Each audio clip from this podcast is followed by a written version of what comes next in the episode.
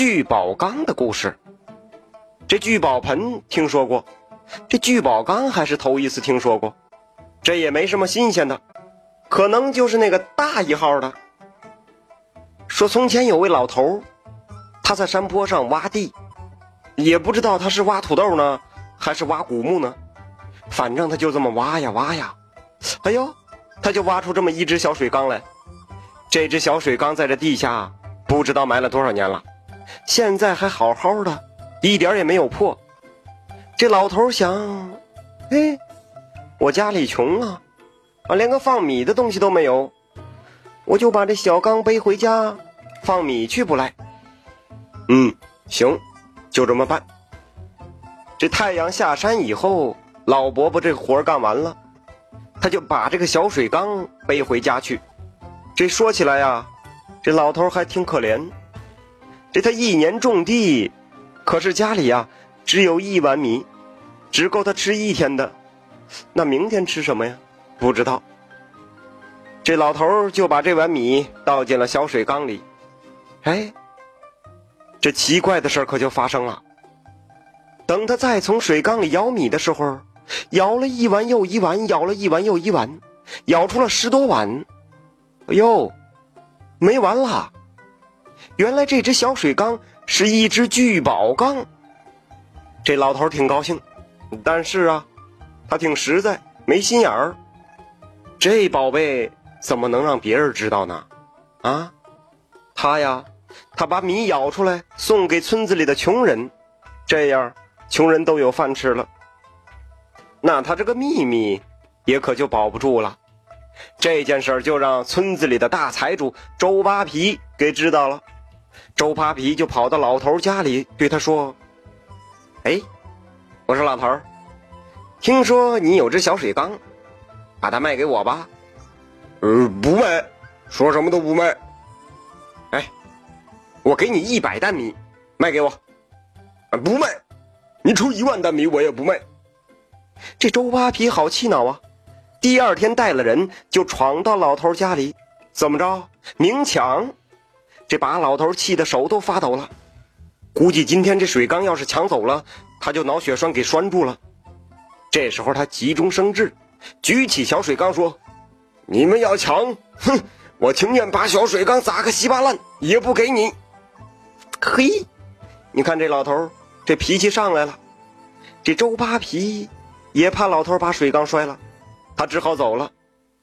回到家里呀，他就琢磨：哟，我怎么才能把老头这个水缸给得过来呢？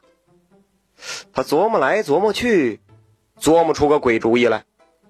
他跑到了县城里去啊，向关老爷告状去了，说这个老头啊偷了他们家的小水缸，又给这县官意思了俩钱儿。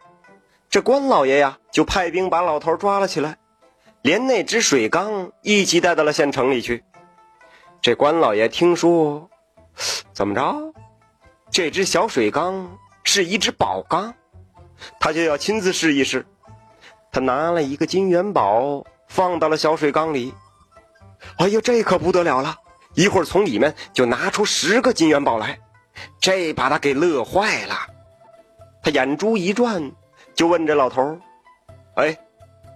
这小水缸是谁的？老头说：“是我的呀，我在山坡里挖出来的。”周扒皮说：“不对，这小水缸是我的，是他从我家偷去的。”关老爷说：“呀，你们俩说的都不对，这只小水缸啊是我的。”哎呦喂，这位更不说理，他把老伯伯和周扒皮一起就轰了出去。小水缸呢，他叫人呢抬回自己的家里去了。这关老爷的爸爸，听说有这么件奇怪的事儿，也跑来看了。哎，真的哎，放进一个金元宝，拿出十个金元宝。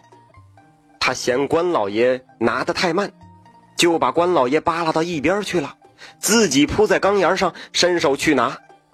哪知道这老头一不小心，咣当一声掉进水缸里了。这要是有水呀，就得扑腾一声。这关老爷看了，是赶快把他爸爸拉出来。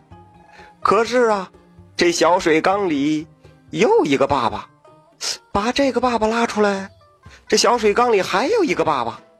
哎呦，就这么着，一直是拉出来十个爸爸，这可不是吗？